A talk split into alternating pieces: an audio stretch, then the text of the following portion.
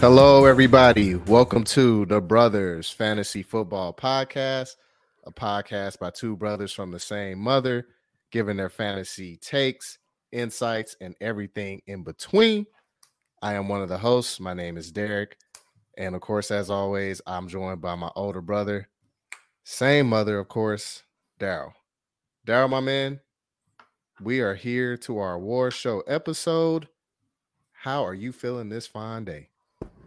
I'm good, man. This is exciting stuff. You know, the first ever awards crowning the top performing fantasy players on the year as we saw it. Like, yeah, this was a fun one to kind of dig into on a lot of different levels. You know, got to give some thanks, got to diagnose some extremely poopy seasons, and yeah, it spanned the gamut, and it was fun getting ready for it. So yeah, I'm ready to jump in. Yeah, for sure. It was fun digging into some of the stats and revisiting some things and remembering, oh yeah, he did do that. Or, oh, no, he did do that too. So yeah, it was just fun to go through this exercise. And what we're going to do, we have 5 awards that we're going to look at. Then we're going to look at 4 additional awards that are going to be by each position. And then, of course, the overall MVP. So enjoy the ride with us, good people. We're going to start first. Daryl, I'm going to pose it to you. Who do you have as your rookie of the year? Drum roll, please. My rookie of the year, wide receiver, hailing out of the Ohio State University. Gotta have that thee.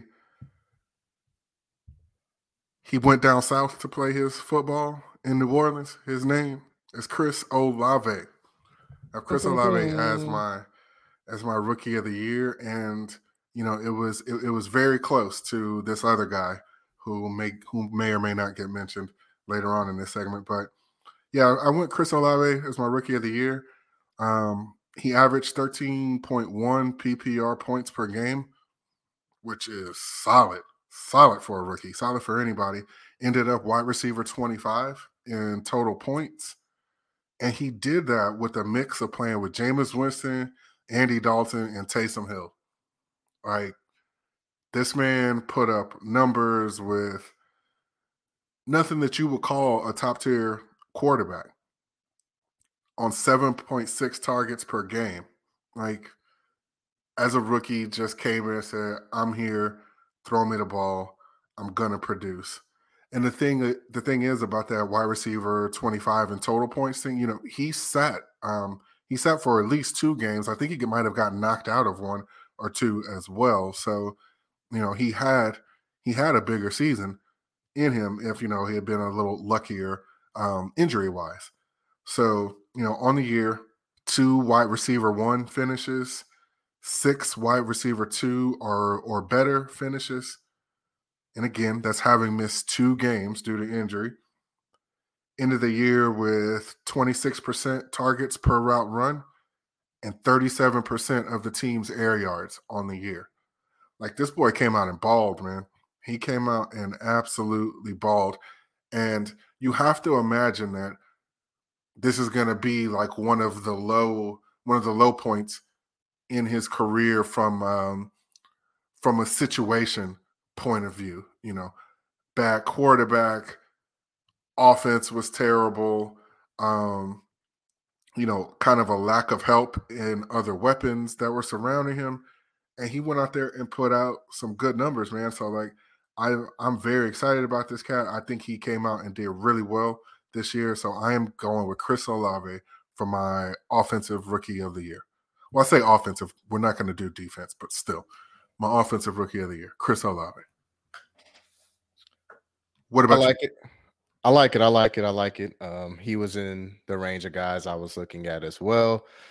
I ended up coming down with Garrett Wilson, wide receiver for the New York Jets, Jets, Jets.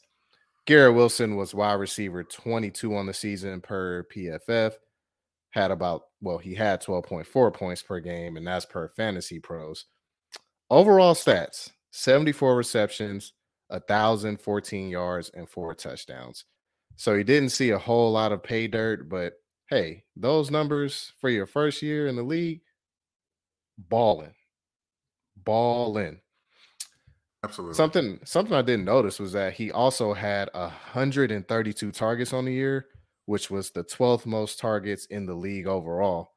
Again, garnering this as a rookie and even coming into it, like those first couple games, like he was not a priority, but you know, he worked himself through there and, you know, he had a good game. I believe it was week 2, but he was still like seeing a limited snap percentage and things like that.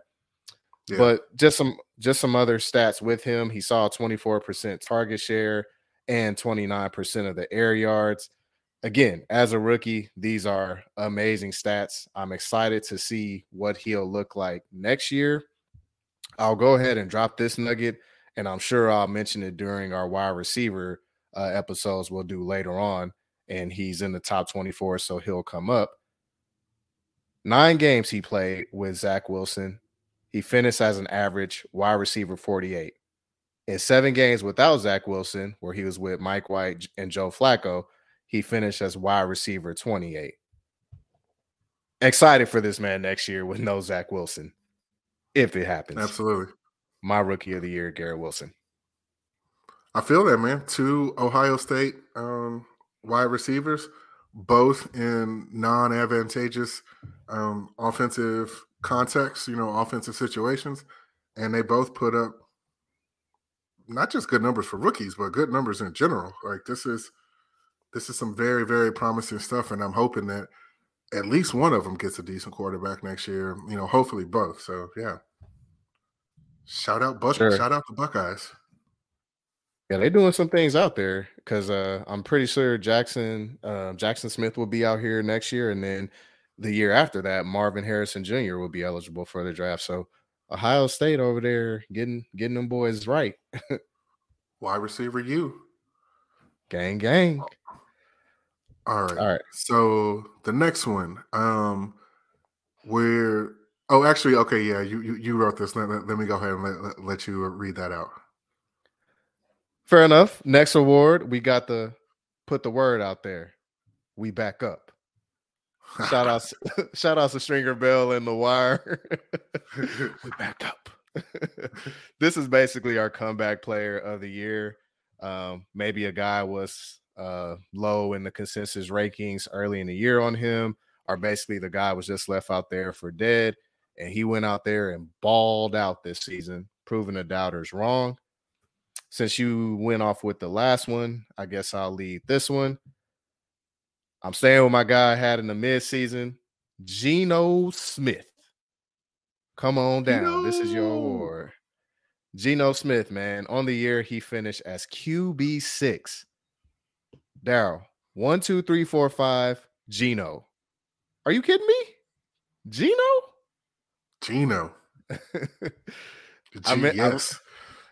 I read that man's government name last award show we did, our midseason one we did. I won't do it here, but again, QB6 on the year, was drafted as QB 33. So basically, he was going undrafted. And you had guys like Baker Mayfield, Matt Stafford, et cetera, drafted above him. But man, here he is. Overall, in his season, he had 4 top 5 quarterback performances. That's more top 5 quarterback performances than the following quarterbacks individually: Justin Herbert, Lamar Jackson, Kyler Murray, Russell Wilson, Tom Brady, Aaron Rodgers, who had 0 of those, Derek Carr, who had 0 of those, and no shot to him, but he had more even than Dak, who was injured. Hey, look, I didn't say I was waxing poetic on the guy, but we're going to read it off on him. I'm better than you. My shape up better. My car fast. My dress better. My clothes fit better. My hoes better. My tattoos better. I'm stronger than you. Gino Smith, put the word out. We back up award winner. The impromptu wax poetic. That's what's up with it.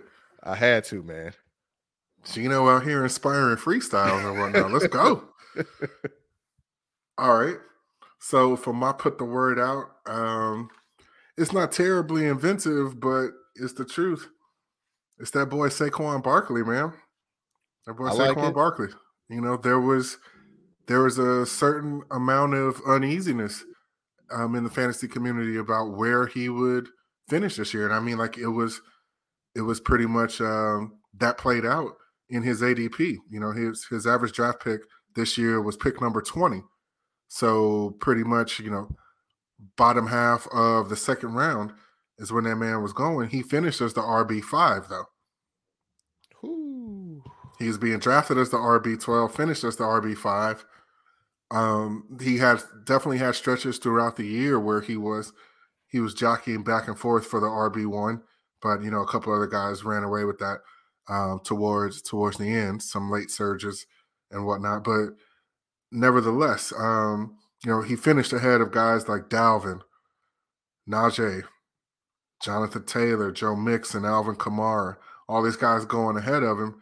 And, you know, with what you were able to, with being able to get Saquon in the bottom half of the first round, you were able to go out and get you know, I was going to say a Cooper Kupp. You were able to go out and get you a Justin Jefferson or a Cooper Kupp, you know, let's imagine Cooper Kupp finished the year.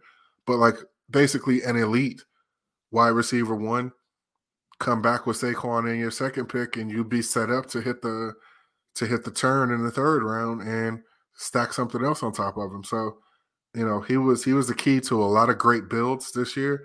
Mm-hmm. And there was this wasn't necessarily, you know, totally foreseen this year. He had a lot to prove coming off basically two seasons lost to injury, and he came out and did that damn thing, man. So, yeah, put the word out. Saquon's back up. Yes, sir. He'll definitely be – man, it's way too early. He'll definitely be a first-round pick. I want to say top five, but that's just me spitting off the top of the dome. Probably not there. Maybe top eight for sure, but he'd be first round. He's back in that comfort zone for sure. Yeah, he'll probably be going like where Najee was going this past year, like Najee and Dalvin and all them. I think okay, towards that mid that mid to late mid first round, I imagine. But yeah, that's it. Yeah, that sounds right there. Yeah, for shiggity. We move on. Next award, call this "We Got It for Cheap." It's a song by the Clips back in the probably mid 2000s or early to mid 2000s. This is basically a guy who turned in outstanding to great value based on his draft position. So basically, we got him lower rounds, and, you know, he did his thing and gave you excellent value on the ADP. You got him. I believe I led off the last one. So, Daryl, who you got for this one? All right, so I went a little off the beaten path here with my choice, but it still fits, and this guy still deserves a mention to make the grade here. I'm going to go with the boy Justin Fields, man. Justin Fields. His ADP during draft season was pick 148. That's 13th round or so. So if he was getting drafted in your league, it was definitely towards the back half of the league. He ended the year as quarterback 5 in overall points, QB5.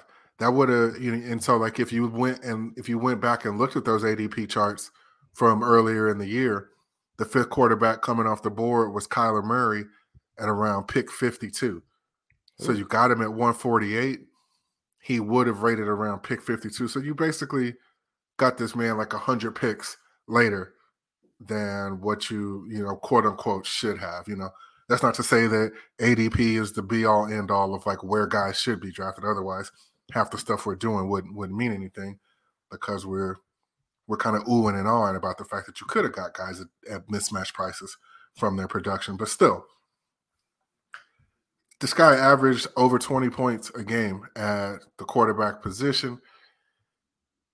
And if you look at you know, the same kind of thing we mentioned with Garrett Wilson and Chris Olave. You would imagine this has to be kind of the lowest point of what the offensive scenario is going to look like around him. You know, nothing to speak of at wide receivers, and his best receiver, you know, had a season-ending injury. When did Mooney go out? Around 8, 9, 10 weeks somewhere? Yeah, I feel like around mid to just after midpoint of the season. Yeah, you know, brought in Chase Claypool to be his number one or number two. Like, you know, just pretty much off the top of my head, I would think that had to be at least a bottom 2 or 3 wide receiver core that he was playing with. Not much of an offensive line. Cole Kmet's all right. You know, like, this man had nothing to throw to, nothing like that. So, like, he was able to – a large reason why he was able to put up these numbers was obviously his rushing ability. Good, grand, fine. He puts that down on tape. You get this man some receivers. This might be, you know, this might be the – well, this will probably be the lowest you will ever be able to get him. He was a value this year. There was a stretch of the year where you did not even think about sitting him. And hell, you probably, you know, I wouldn't have blamed anybody for wanting to start him during championship week last week. So, you know, that's just a testament to how far he came on during the year from where he was drafted. So for me, for the got it for cheap, it's the boy Justin Fields, QB1 of the Chicago Bears. It's a good pick for sure. On my end, I went with the Dallas Cowboy. I went with Tony Pollard. He was going as number 72 overall and running back 29 per Fantasy Pros. So quick math, that would have him towards the end of the 6th round, early 7th round kind of pick. But he finished as RB7 on the season. And that equaled to about 16.5 points a game, and that's good for 6th on the year. So, look, if you were one of those situations where maybe you went 0 RB or maybe you went a Kelce wide receiver, running back, and then you got Tony Pollard in the 7th or 8th round or something, you probably ended up in the championship or for sure in the playoffs with that kind of rotation going. Tony Pollard, 4 top 5 performances, and 6 out of the last 7 games he played were top 20 performances. My goodness. Yeah. My goodness.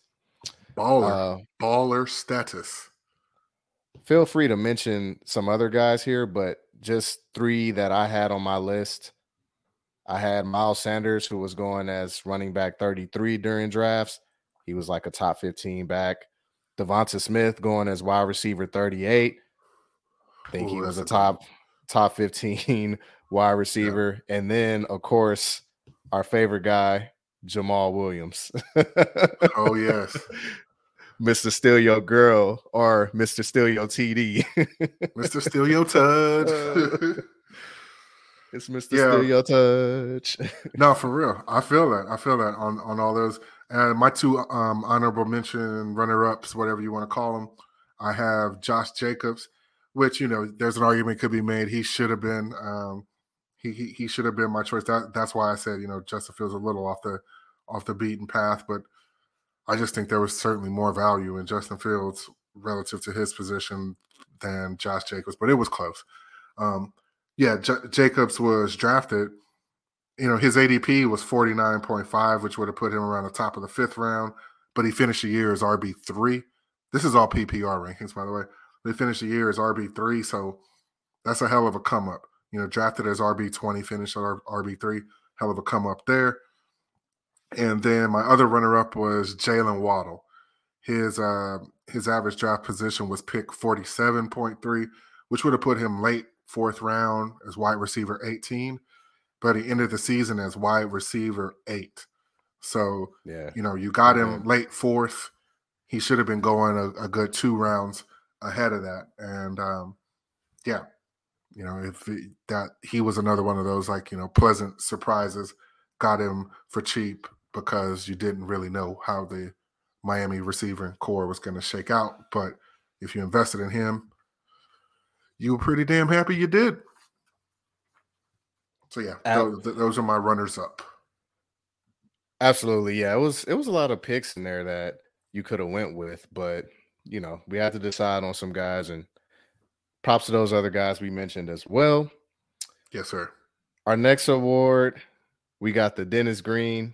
They were who we thought they were, and we crowned them. Well, we gonna crown. Well, we gonna crown somebody here. This is basically the guy we looked at, drafted, and he basically performed at ADP. ADP being average draft position. So I believe I will lead off on this one. Is that correct? Yes, sir. And I will lead off with Mr. James Conner, running back for the Arizona Cardinals. We were drafting this man as running back 15. On the season, he finished as running back 18.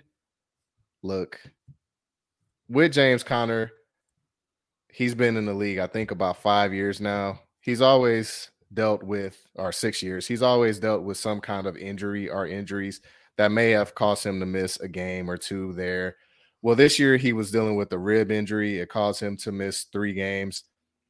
And look, early on in the year, it was a little murky with James Conner. I'm not going to lie.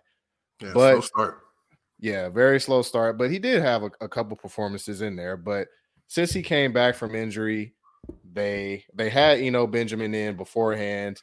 He obviously played when Conner was gone. Then they excused him. But anyways, since he came back, he was a top 20 back every week since week 8. And that included 3 top 5 performances. And again, got him to RB 18 on the season. We drafted him as RB 15, dealt with injuries like he's had in past years, but still performed where we drafted him. James Conner, take your Dennis Green award, my man. Yeah, man. He came in, you know, you drafted him. You drafted him right about what he gave you. That's the essence of the award. Absolutely. So for my guy, I went with Travis Kelce as my Denny Green award winner. And so you're saying, how you going to have a guy that good and blah, blah, blah. Well, his ADP was 15, which had him going around the early second round. And that tracks. Pretty much to my experience in best balls and managed leagues and whatnot. Travis Kelce this year, his finish would have he finished with 306.5 points, right? That would have been good for RB4. That would have been good for wide receiver 4 on the year. That's insane. Come on, He averaged 6 more PPR points per game than the next closest tight end, which was TJ Hawkinson, by the way. He averaged 6 more points per game than the second closest guy. Durable as hell, played all 16. Like, yeah, if you drafted him at the end of the first round, you don't maybe probably should have gone a little higher. Maybe I'm a little wrong on this, but like you drafted him to be exceptional and to give you, you know, just a ridiculous, damn near insurmountable advantage at that 1Z position. And he goddamn did it. You know, you drafted him to do a job, and the man did that job. So he was who we thought he was. So Travis Kelce, come on down to the front, pick up your Denny Green award from the Brothers Fantasy Football Podcast. Yeah, and I really like that one too, because I don't think people were necessarily looking down on him, but it was just that they had lost Tyreek, and it was just like, okay, is Travis Kelce still going to be able to do what he was doing? Because I feel like in previous years, he was like a for sure like top 12 kind of coming into the season option. But, you know, going from 12 to 15 isn't a major drop, but it was like, yeah, I'm still him. Yeah. Yeah, and there was that mixed into it. You know, like what's that offense going to look like without Tyreek? And then there's also, you know, Kelce is 33 years old, something like that. Yeah, something like that. Yeah.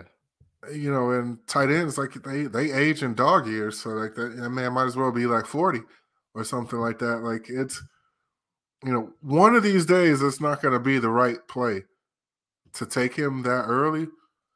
This year was not that year. Like, he came out and did that job that you drafted him to do. And I imagine he'll probably be right back there again next year as far as ADP. Like, I don't know how, after you saw what he did this year, that you think this man is close to slipping off. So, falling off, not slipping off, falling off. So, yeah, Travis Kelce, the man. For sure. And I just looked it up. He is 33. He'll be 34 next October. So, yeah, man is doing it. Our final award here before we get to the individual position awards, we got the Mary J. Blige, I'm going down. This is basically the guy who let you down. He made your whole fantasy world turn upside down. Bars. So yeah, this could be a guy you were maybe drafting, you know, high up there first, second round, or this could be a guy that, you know, maybe you thought you were hitting a lick in round 4, 5, 6, or 7, and it just was poopy. Daryl, who you got for this one? All right, so this was probably my most disappointing player of the season. And it was former Miami Dolphins running back Chase Edmonds. Yeah. All right. Yeah. Chase Edmonds. My goodness, man. So I'm sure this way, it wasn't just this way for me, but it was for a lot of fantasy managers where Chase Edmonds was supposed to be that guy that you could get in round 7, 8, and 9, who would kind of help shepherd you through the process of maybe going very wide receiver heavy early or taking a very good running back early, pounding wide receiver, maybe taking one of the premium tight ends and then scooping up Chase Edmonds around round 7, 8, and 9. And you're drafting him, you know, he's supposed to, you know, as an RB2, RB3 with some RB1 potential, and you're getting this guy in round 8, let's say, and just – want to talk about completely flopped. This man just did not show up. He was being drafted as the RB34 during draft season, you know, by ADP. This man finished the year as running back 59 on 5.8 points per game. Like just a complete and total bust. And yuck. Yeah, I stepped into it. I stepped on that landmine. And to be honest, I can't really blame fantasy managers for having done that, because if you recall, in the offseason, Miami went out and got that man. Miami went out and signed that man to some pretty decent money in the offseason. Like they gave all the signs that were there, and you know that running back room, it didn't look like he had too much in the way of competition. Like at the very least, you know, he was going to be in a time split with Raheem Mostert, right? With Mostert, who has his own injury history and whatnot. So you're thinking, man, there's a very good path. This guy gets the majority of the running back work share in an offense that's going to feature Tyreek and Jaylen Waddle with a Kyle Shanahan protege running it. Like, what is not to like here? And just a complete and utter flop. So for my Mary J. Blige, I'm going down award, it goes to Chase Edmonds. I'm sorry, Chase. I'm sorry. But you got this one, baby. Hold that. Shoot, big brother. Sang on them real quick then. Sang on them. You know, I got to hit my Mariah every now and again. My Mariah on the Mary J. track. Yes, sir. Gots to do it. Well, look, man, for me, it was a couple guys I had here, but I ended up going with Allen Robinson. Ooh, he came in overall per Fantasy Pros. He was overall number 44 and wide receiver 21. So that overall 44, that would have put him towards the back end of the fourth round. You were looking at him.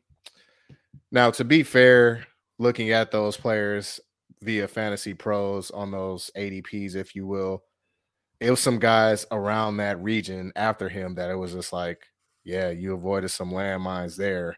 But look, you could have had around that area Pat Mahomes. You could have had Lamar Jackson, even though he suffered the injury. You could have had DK Metcalf. You could have had Josh Jacobs. You also could have had Chase Edmonds, but oh my goodness. But then you also could have had, who was there at 58 overall, wide receiver 25, Amon-Ra St. Brown. Man. Yikes. Man. And that's just, again, based off of Fantasy Pros ADP numbers there. Overall in the season, Allen Robinson went for 339 and 3. That's 339 receiving yards and 3 touchdowns. Saw a 15% target share. Now, look, he did have 3 top 25 performances, but this man was also wide receiver 105, wide receiver 78, wide receiver 84, wide receiver 80. Something you do not want to see from a guy that you're drafting in the fourth round. And then on top of that, I mean, you can't help that, but he got hurt and he was out the rest of the season. So it's just, yeah, if you had the plans to have Allison as your wide receiver 2 or, ooh, I got this wide receiver 3 with some upside here, it did not come through for you. Allen Robinson, here's your Mary J. Blige, I'm going down award. Yeah, tough scene, man. Tough scene. And yeah, that, man, you could probably throw that blanket over the whole Rams offense in general while you're thinking about it. I had a couple of runner-ups here that I just wanted to give quick mention to for the Going Down Award. I had a receiver that I want to mention, Cortland Sutton, drafted as wide receiver 21, finished the year at wide receiver 45. So, you know, the whole upside narrative of Russell Wilson coming in and Cortland Sutton, you know, being your wide receiver 2 that had the wide receiver 2, wide receiver 3 that had the upside to finish the year, perhaps as a wide receiver 1, did not work out that way. And lastly, I hope nobody feels the urge to throw tomatoes at me for this one, but Justin Herbert. He was drafted quarterback 3 on the year, only to finish as quarterback 12. Very, you know, this is no comment on how good he is, because I think the kid is a lights out player, but as far as the way he performed for fantasy, the return on that investment was not what you were hoping for. So, yeah, Justin Herbert and Cortland Sutton get honorable mentions from me in this Going Down segment. You had the 2 other guys I was looking at in Sutton and Edmonds, and I was really going between Sutton and Robinson. I had to go with Robinson, though, just simply because at least Sutton was out there for a good part of the season, and then you just could make that choice of just saying, okay, I'm not going to play this guy. So, yeah, good point outs there. I wasn't expecting Justin Herbert on that list, but when you go back and look through the numbers, it's like, yeah, you did draft him as, I think you said, around QB3 or QB4 and was barely a top 12 quarterback. It's like, yeah, you would have been better off the whole season-wise playing Gino Smith, which is crazy to say in 2023 now, but, you know, here we are. Yeah, Justin Herbert was coming off the board at pick 35. Yikes. Like overall pick 35. This is according to Fantasy Pros. Mm-hmm. So, like, yeah, you were almost kind of locked into him, and he's one that probably really hurt because he put you in that bind of, I can't have Justin Herbert on my bench and risk him going off and just over and over and over again. That might have been the value-added decision to make. So, yeah, had to throw him in there. For Shiggity, my man. Well, let's move forward. We're going to look at some awards here for individual positions. Let's go ahead and start with the quarterback award. It's basically the best player in our opinion, looking at the position, looking at their performance, and of course, looking at draft value added into that. Darryl, who you got for the quarterback, my man? So my quarterback player of the year, I don't think it's a big shocker. I'm going with one Jalen Hurts. Man finished the year in total points as the quarterback 3. But if you want to look at points per game, he was the quarterback 1. And as we probably know, you know, he's missed the last 2 games of the regular season due to an injury in like 2 crucial games where fantasy managers could have used him. But, you know, you can't be too mad because he, in all likelihood, was a key piece in getting you to whatever point in the playoffs you got to in the first place. My man had 13 rushing touchdowns this year. I'm going to say that one more again. Jalen Hurts, a quarterback, had 13 rushing touchdowns this year. My goodness. That's just insane.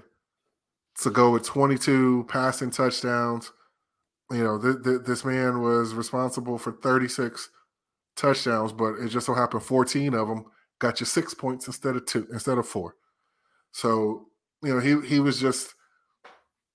he was the ultimate Konami code quarterback this year. You know, he was final form Vic, and I don't even know if Vic even did had a season quite like this. So yeah, for me, my QB, MVP, overall, crown his ass, whatever you want to call the award for the best quarterback in fantasy. For me, it was Jalen Hurts. Where'd you go with it? Can't go wrong with Jalen Hurts, but I went with the QB1 on the year, Patrick, John, Bryant, Green, Ellis, Mahomes. Those are none of his middle names. But Patrick Mahomes led everybody as per the 33rd team with 414.4 fantasy points from the quarterback position. Hey, this man threw for 5,000 of them things, 40 touchdowns, 12 picks. Again, 40 touchdowns. The quarterback behind him was Joe Burrow at 34. Man, look, this was a masterpiece by Mahomes, in my opinion. I mean, he had new wide receiver options all around him, essentially, besides, of course, Kelce and then McCole Hardman when he was available. But look, Mahomes came in here. He was second in the league in EPA per play under pressure. My man also gave you some rushing with 329 yards and 4 touchdowns there. Patrick Mahomes was just balling, man. This man also had, let's see, we got 3, 6, 7 top 5 performances. And then when he wasn't doing that, he had 6 top 6 performances. Basically, he finished as QB6 on the week 6 times. So, I mean, look, you were getting basically a QB6 baseline every week from a quarterback. Yeah. Like, again, he's scrambling, he's running, but he's not running like some of these other guys. Hard to beat. That's my QB award winner, Patty Mahomes. Absolutely, yeah. You couldn't go wrong with either of the 2 guys we chose, man. So, yeah.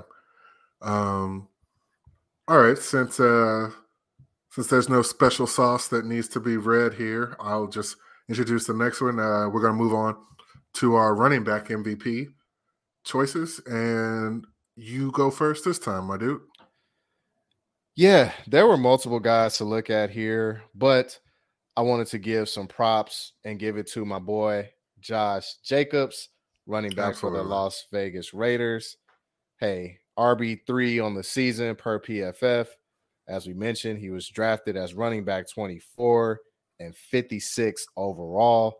So, hey, that's around round 5 you were getting this guy, and ended up being a top 3 running back. Yeah. Got great value, all that. On the season, 1,600 yards, 12 touchdowns, was also involved in the passing game with 395 yards, saw 62 targets and caught 51 of those, an 82% catch rate. Hey, contract year, Josh Jacobs, salute to you. This is your award. Yeah, man. That's definitely a solid pick. And there's so many places we could have put him during this award show, you know, just because of really just because of the way he just came out of nowhere. You know, this is very much an unprecedented season for him because he never got this level of usage before, you know, in the passing game, and basically just kind of coming off the field when he needed a breather or when like they were truly in the two minute drill type of thing. So yeah, absolutely. Only thing he could have done better was just kind of finish it off down the stretch. But, you know, they came into a harder bit of their schedule during the first two rounds of the fantasy playoffs. So, you know, there was that, but that's just nitpicking right there. So yeah, solid choice with Mr. Josh Jacobs. For me, for my running back MVP, I'm going to go a little chalky, and I'm going to go with Austin Eckler. You know, he was drafted high for sure. You know, he wasn't getting past like the fourth or fifth pick in most drafts kind of thing. You know, we wouldn't be surprised if he was the first running back off the board. Wouldn't be surprised if he was like the third running back off the board kind of thing. But there was still a little trepidation around him to enter the year just because this man scored, 22 touchdowns last year? 20 touchdowns? Something like that? Yeah, something like that. I think it was 20. Yeah, and he just followed it up with, you know, he did regress a little bit. He followed it up with 18 touchdowns this year. So, you know, and then, you know, you add on top of that, if you needed a hammer in week 17, you needed the guy that you took first in your draft to come through and play like that number one pick, that boy had you, man. He had you. Week 17 came through with the hammer, came through with the brass knuckles, came through with the bat with the spikes on him. You know, like he gave you everything you needed from him that last week and, you know, just throughout the whole year. And it's funny, you know, if you look at his production profile, he only had 881 rushing yards on the whole year. So it's like, well, I don't understand. How the hell did he get there? Well, he got there with 13 rushing touchdowns. He got there with over 100 receptions on 123 targets this year. Goodness. Ridiculous. Now, look, this does kind of speak to sort of a sickness in the Chargers offense this year, but, you know, your running back getting 123 targets, like that's something has gone wrong in your season. You know, the next closest guy was McCaffrey with 105 targets on the year. And then after that, you know, the next closest guy is like at 80. It's in the 80s, I want to say. I think it's like Ramondre in the 80s. So, like, this is, you know, it was a true outlier in that sense. But we don't care about that. We just care about fantasy. And for fantasy, this man absolutely came through. Absolutely came through. So, yeah, for my money, I'm putting the running back crown on Austin Eckler this year. And, I don't feel no kind of two ways bad about it. As you shouldn't, my man. As you should not.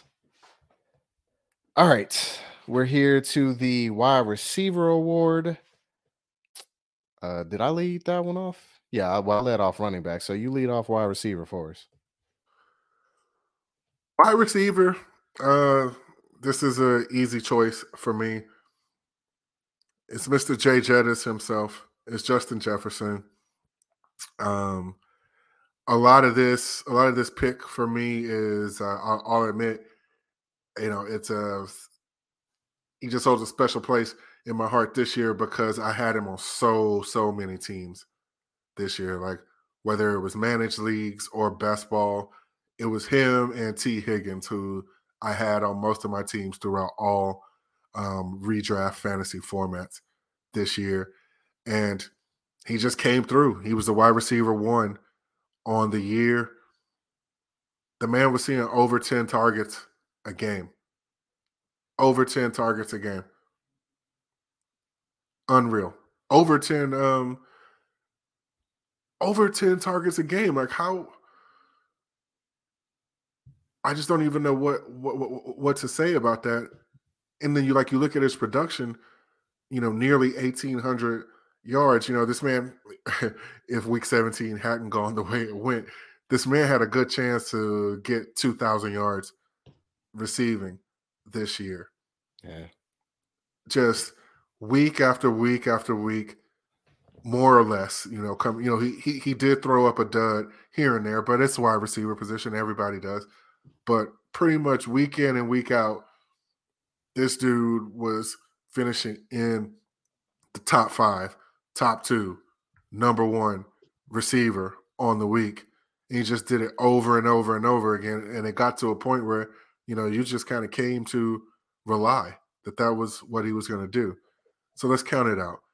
The number of top 2 finishes he had on the week, number of top 2, 1, 2, 3, 4, 5, 6, 7. For 7 out of 16 weeks, he finished as a top 2 receiver. Oh, my goodness, man. Ridiculous. Now, if you want to make it top 5, well, it goes 9. He finished top 5 9 times in 16 weeks. So, you just don't really...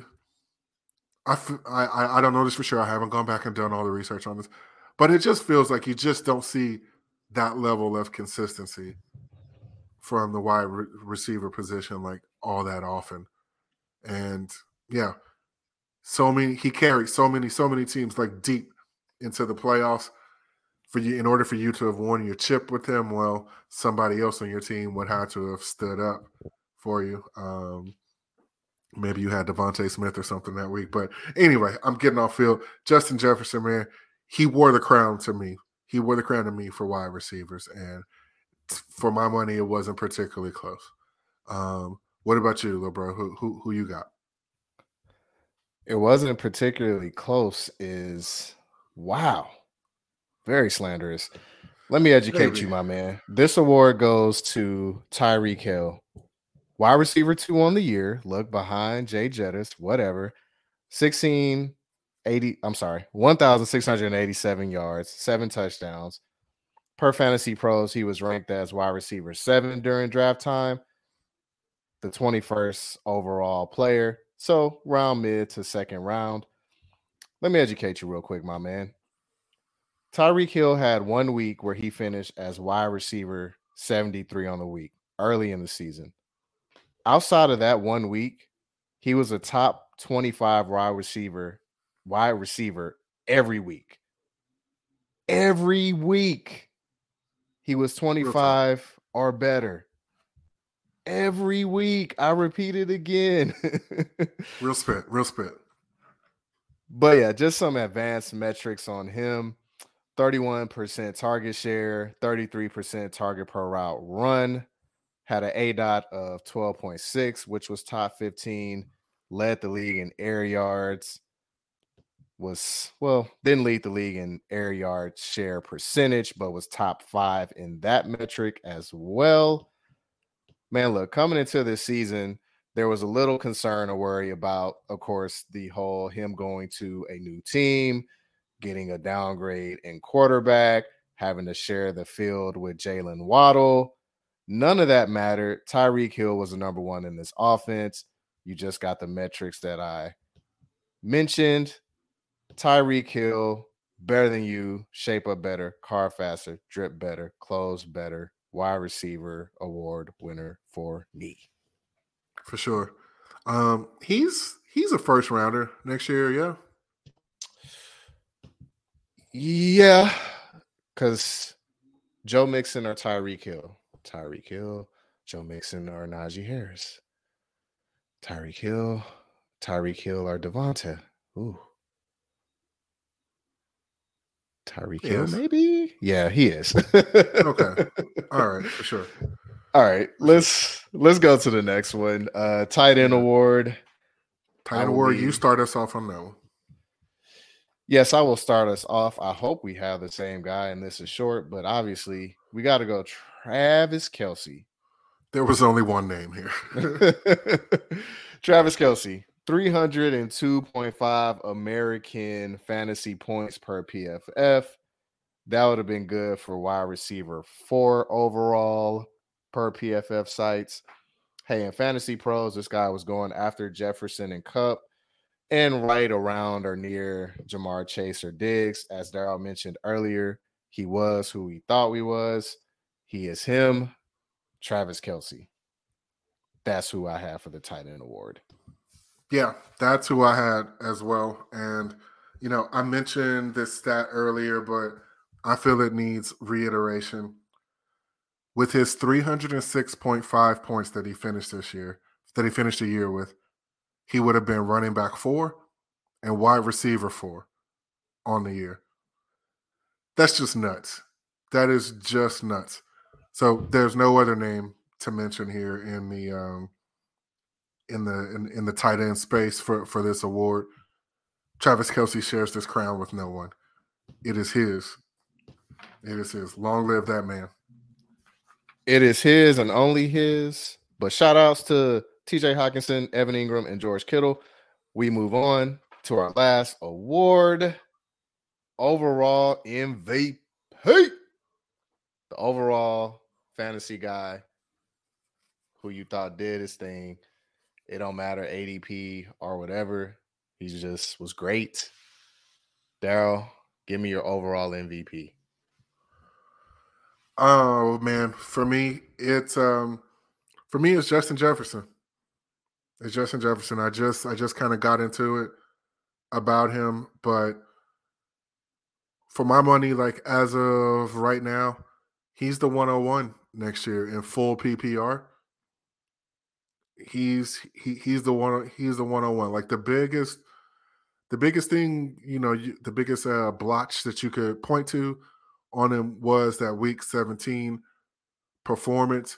But then if you take that in the context of his other finishes on the year, you know, the timing of it sucked, but the overall consistency, the overall high level consistency, he's my 101 next year. He's the dude to me. It's Jay Jettis, man. It's a good pick. That may be souring the minds of some. And I feel that regarding that last week performance or that playoff week performance. But man, look, you had 15 other games that he gave you dang near excellent. So bask in that and not just 14, but because the Eagles, the Eagles put him on quiet time in week 2, I want to say.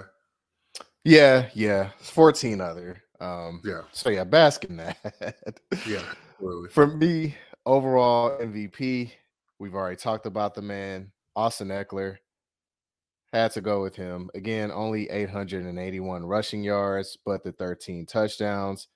He had 10 top 5 finishes.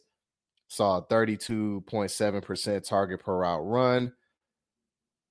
And an interesting stat I saw here was that he was 10th in the amount of screen percentages of his targets, basically meaning the percentages of his targets being screens.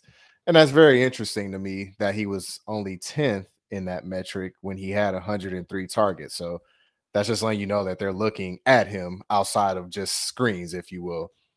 Yeah. Played the 6th most snaps at the running back position and was top 15 in yards per carry, which is pretty dang good for a guy who's catching, again, 103 receptions. So, yeah, Austin Eckler, you are the overall MVP for your boy.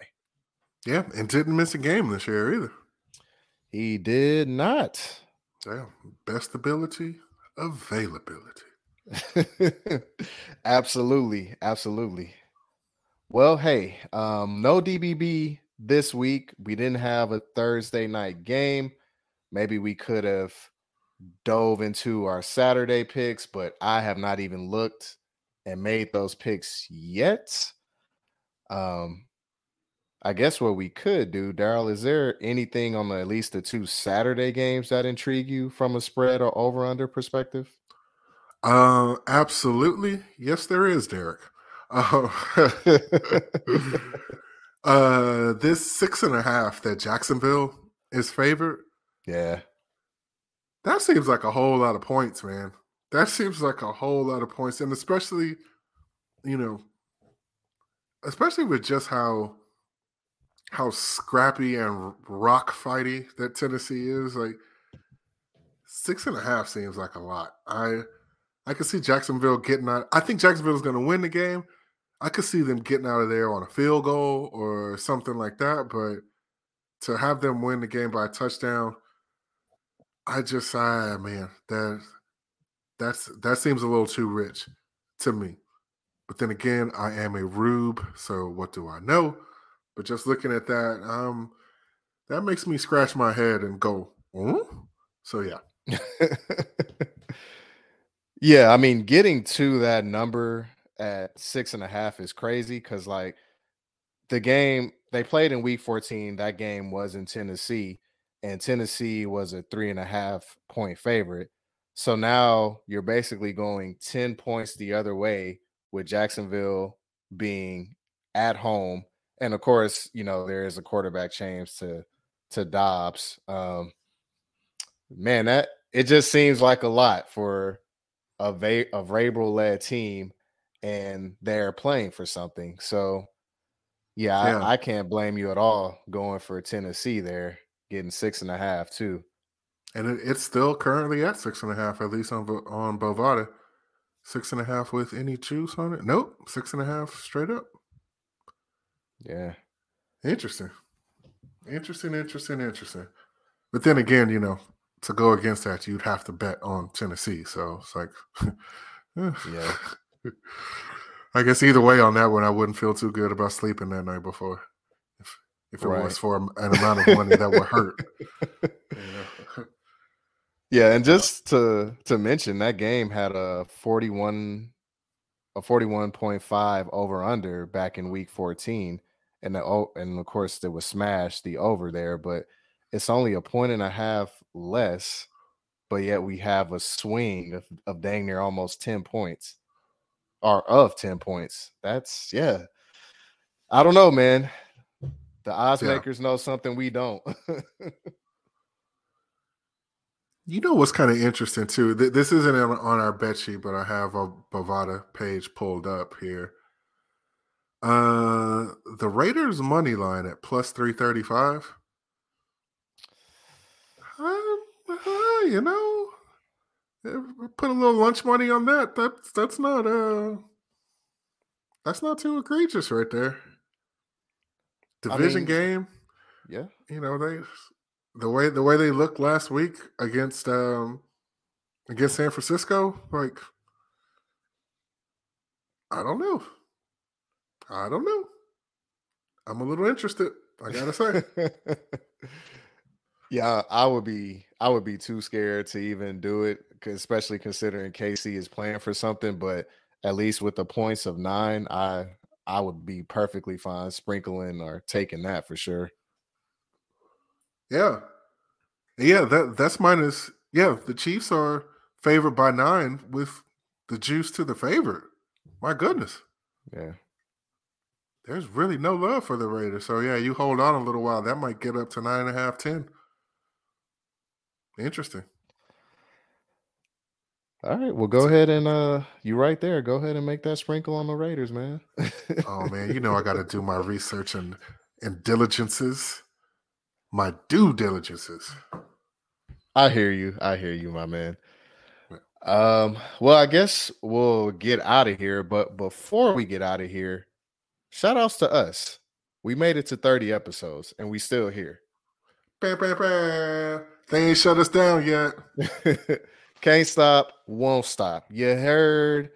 Yeah, 30 of these things down, my man.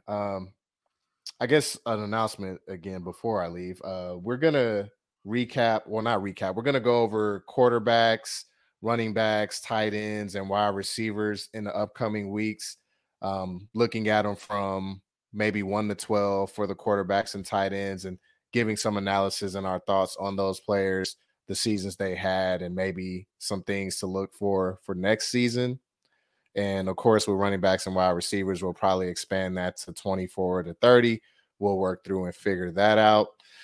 Also, we might have a little surprise episode next week, maybe doing a little draft on Underdog, but that is to be determined. Yeah. Now, Daryl, before we get out of here, do you have anything for the good people? No, man. You know, it's fantasy season more or less over, depending on how your league is handling the Buffalo-Cincinnati situation. But regardless, you know, the regular part of the fantasy, you know, the quote-unquote regular part of the fantasy season is more or less over, and it was awesome to sit here and work our way through it from week one all the way through the end. And yeah, I'm glad we did this. So, you know, there's more to come, but like still, just to have reached that bit of a milestone feels good, man. Feels good. I'm happy to have been able to done it, to have done it. I speak for sure, for sure. And I've enjoyed this process too, especially from the matchup preview standpoint, digging into players, past performances, and things they have going on, and you know, prognosticating, if you will, on their performance. So been a dope process for sure, my man. Yes, I say let's keep it going, my man. You know what I'm saying? Yeah, no arguments here. All right, guys. If you want to reach us, we are on the Twitter sphere. It's at DaBrothersFF. That's DA Brothers FF.